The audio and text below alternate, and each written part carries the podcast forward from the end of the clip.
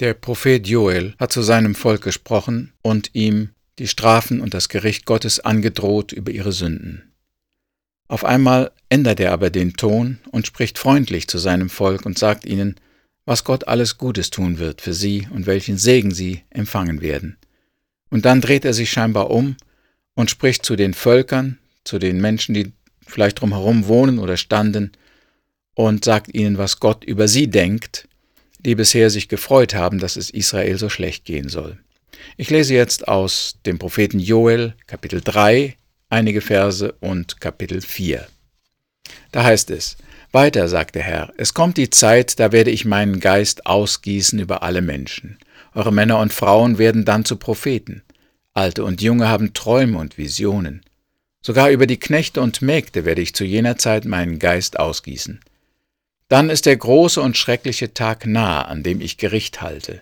Am Himmel und auf der Erde werden seine Vorzeichen zu sehen sein.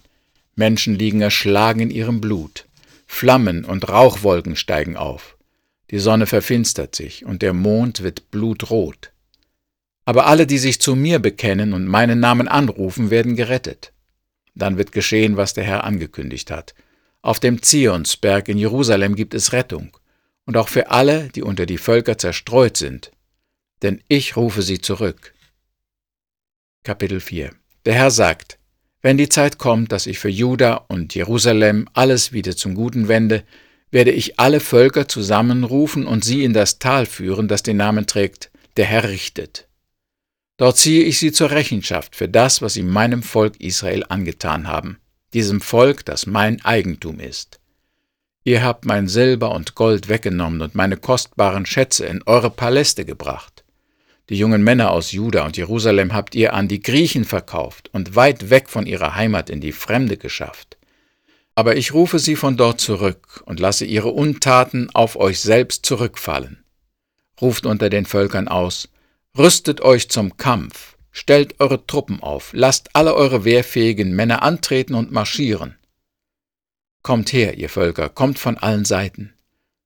Und wenn sie dort versammelt sind, dann lass, Herr, deine starken Engel gegen sie antreten.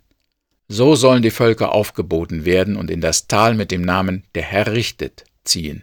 Dort werde ich auf dem Richtstuhl sitzen und sie zur Rechenschaft ziehen, alle die Völker ringsum. Nehmt die Sichel, die Ernte ist reif, tretet die Kelter, sie ist bis zum Rand gefüllt. Das Maß ist voll, die Schuld der Völker ist riesengroß. Ich höre den Lärm riesiger Heere im Tal des Gerichts. Der Tag ist nahe, an dem der Herr dort mit den Völkern abrechnet. Sonne und Mond verfinstern sich, und die Sterne hören auf zu strahlen. Wie Löwengebrüll, wie Donnergrollen schallt vom Zionsberg in Jerusalem die Stimme des Herrn und lässt Himmel und Erde erzittern. Doch für sein Volk ist Israel der Herr eine sichere Zuflucht und eine schützende Burg. Soweit Kapitel drei und einige Verse aus Kapitel vier von dem Propheten Joel nach der Guten-Nachricht-Bibel. Und gleich wollen wir noch mehr darüber nachdenken, wer diese Autorität hat, über die Völker zu richten und sie zu strafen. Neulich besuchte ich für einige Zeit eine Familie mit fünf Kindern im Alter von zwei bis zehn Jahren. Da ist ja immer etwas los. Mal beschäftigt sich jedes Kind mit sich selber, mal spielen sie lieb und friedlich miteinander, aber manchmal gibt es auch Zank und Streit. Es kommt sogar zu hässlichen Worten und zu Gewalt. Dabei sind die Kinder sonst sehr gut erzogen, sind gute Schüler, gehen gerne in die Kirche und wissen vieles aus der Bibel. Es fehlt auch nicht an Spielsachen, an Freiheit und Anregungen. Und doch gibt es oft Streit. Meist geht es um Spielsachen. Dinge, die lange in der Ecke gelegen haben, werden plötzlich zum Streitobjekt. Jeder will damit spielen. Jeder glaubt, ein Anrecht darauf zu haben oder es zuerst gehabt zu haben. Da fragen sich die Eltern dann manchmal, was ist hier schiefgelaufen? Was haben wir verkehrt gemacht, dass unsere Kinder immer wieder zanken? Trotz aller Erziehung und Ermahnung, trotz Liebe und Strenge. Die akute Frage bei jedem Streit lautet aber, wie reagiere ich jetzt in dieser Situation? Greife ich ein? Versuche ich, die Schuldfrage zu klären? Lasse ich es bei einer allgemeinen kurzen Ermahnung nach dem Muster »Kinder, hört auf zu zanken«? Versuche ich es mit einer Erklärung und Belehrung oder mit einer Moralpredigt? wende ich eine Strafe an? Welche von vielen möglichen? Bei wem wende ich sie an? Oder lasse ich die Dinge einfach laufen? Sollen sie selber miteinander klarkommen? Sollen sie lernen zu streiten oder Streit zu vermeiden? Aber oft regelt sich das nicht so leicht von alleine. Der Stärkere missbraucht seinen Vorteil für sich, bekommt alles, was er will, tyrannisiert die Kleineren und lernt, dass man sich mit Gewalt und Macht durchsetzen kann. Aber gerade das soll er nicht lernen.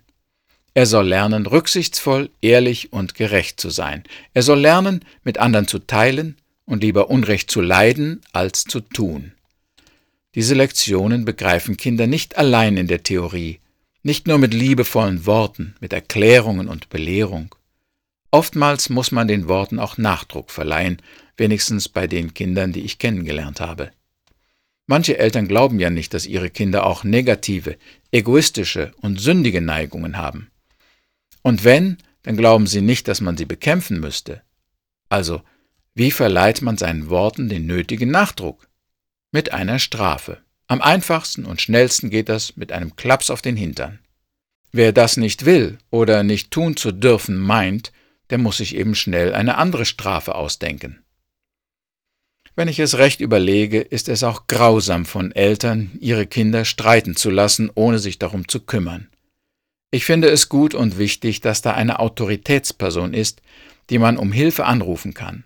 Eine Person, die Recht sprechen und entscheiden kann, was gemacht werden soll. Streitende verlieren die Perspektiven, jeder glaubt sich selbst im Recht. Sie finden von allein zu keiner Lösung, es sei denn, der Stärkere behauptet immer das Feld. Eltern können wohl nicht immer zweifelsfrei einen Schuldigen ausmachen. Sie können sicher auch nicht immer gerechte Lösungen und Strafen finden.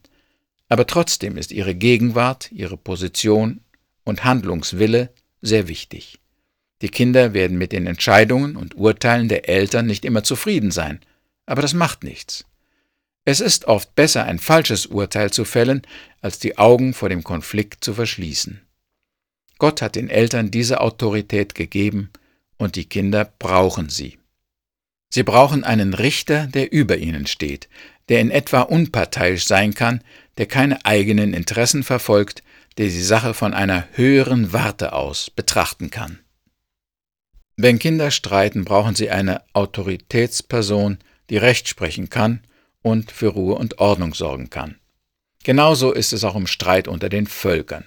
Die Konflikte sind oft so schwer zu verstehen. Außenstehende haben nicht den Überblick und die nötigen Informationen, um sich ein Urteil erlauben zu können. Oder sie ergreifen Partei aus irgendeiner Sympathie heraus. Die beteiligten Völker sind so sehr an ihre Interessen und ihre Sicht der Dinge gebunden, dass sie den Konflikt nicht objektiv sehen können. Sie können auch ihre eigene Schuld in der Auseinandersetzung nicht erkennen. Wenn keiner eingreift, zerfleischen sich die Völker. Aber wo ist ein Richter der Nationen? Wer kann es sich erlauben, Recht zu sprechen? Wer hat die Autorität und die Macht, über Regierungen zu Gericht zu sitzen? Ein Urteil über die Schuldfrage kann eigentlich nur Gott fällen. Er hat eine andere Perspektive, er hat Autorität und er kennt das Recht. So lesen wir im Buch Joel auch viel von Kriegen. Wir sehen, wie sich die Nachbarvölker bekämpfen, wie der Stärkere den Schwächeren unterjocht. Israel wird immer wieder angegriffen. Anhand der Heuschreckenplage zeigt der Prophet, wie groß die Verwüstung und das Leid sein wird, das die feindlichen Heere anrichten. Er zeigt, wie wenig Israel sich selber helfen kann. Aber wie Gott eingreift, nachdem das Volk sich demütigt, seine eigenen Vergehen zugibt und Gott um Hilfe anruft. Jetzt spricht er mit Autorität, jetzt erklärt er die Ursachen des Krieges und setzt den Streitenden ihre Grenzen. Das lesen wir in Joel Kapitel vier. Da heißt es ab Vers elf, »Kommt her, ihr Völker, kommt von allen Seiten.« Und wenn sie dort versammelt sind, dann lass, Herr, deine starken Engel gegen sie antreten. So sollen die Völker aufgeboten werden und in das Tal mit dem Namen »Der Herr richtet« ziehen. Dort werde ich auf dem Richterstuhl sitzen und sie zur Rechenschaft ziehen, alle die Völker ringsum. Nehmt die Sichel, die Ernte ist reif, tretet die Kelter, sie ist bis zum Rand gefüllt. Das Maß ist voll, die Schuld der Völker ist riesengroß. Hier also finden wir das Eingreifen Gottes in Krieg und Ungerechtigkeit. Und weiter lesen wir, Ich höre den Lärm riesiger Heere im Tal des Gerichts. Der Tag ist nah, an dem der Herr dort mit den Völkern abrechnet. Sonne und Mond verfinstern sich, und die Sterne hören auf zu strahlen. Wie Löwengebrüll, wie Donnergrollen schallt vom Zionsberg in Jerusalem die Stimme des Herrn und lässt Himmel und Erde erzittern. Hier ist also endlich eine Autorität, stark genug, um das Urteil vollstrecken zu können, und weise genug, um Recht sprechen zu können. Gott ruft die Nationen ins Tal des Gerichtes, um sie dort zu strafen und zur Rechenschaft zu ziehen. Das sagt Joel ganz klar in seinem Kapitel vier. Es liegt in der Natur der Sache, dass nicht allen Menschen die Urteile Gottes gefallen werden. Viele werden sich unverstanden und ungerecht behandelt fühlen. Sie werden argumentieren, sich verteidigen und Gott anklagen. Von ihrem Standpunkt aus ist die Sache ganz klar und eindeutig, und sie können nicht verstehen, wieso Gott sie schuldig sprechen kann. Für ihr Empfinden sind ihre Interessen nicht berücksichtigt, die anderen bevorzugt und ihre eigenen Vergehen überbetont worden. Gott ist ungerecht, hart und grausam, so wird ihre Vorstellung von Gott sein. Und damit denken die Völker und Regierungen genauso wie viele Menschen heute. Oft schon haben wir die Meinung des Mannes auf der Straße gehört, dass Gott ungerecht sei.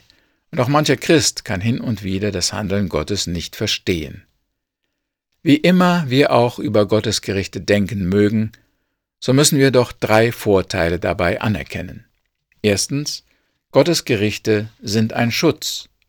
So hart die Strafen auch einige treffen mögen, es gibt immer Leute oder Nationen, die von dem Urteil Gottes profitieren. Und die, welche einen Nutzen davon haben, sind auch die, die es am meisten brauchen.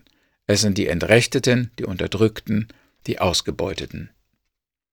Zweitens, Gottes Gerichte setzen dem Bösen und der Ungerechtigkeit Grenzen. Das Böse ist wohl auf dieser Welt nicht auszurotten.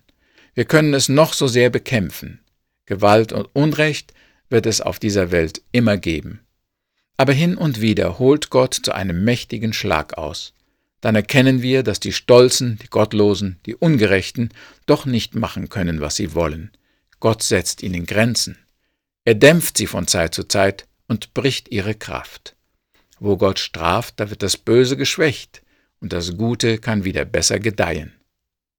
Manchmal dauert es lange, bis Gott die Schuldigen straft und die Leidenden befreit. Es dauert viel zu lange für unsere Begriffe.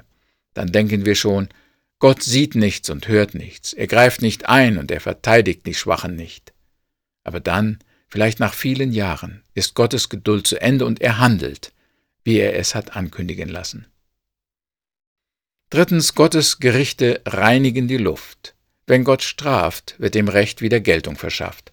Der Respekt vor Gott und seinem Willen wächst, die Moral wird gestärkt, es gibt mehr Sicherheit, Ruhe und Freiheit. Der Wohlstand kann dann zunehmen, Menschen können sich mit ihren Fähigkeiten wieder neu entfalten.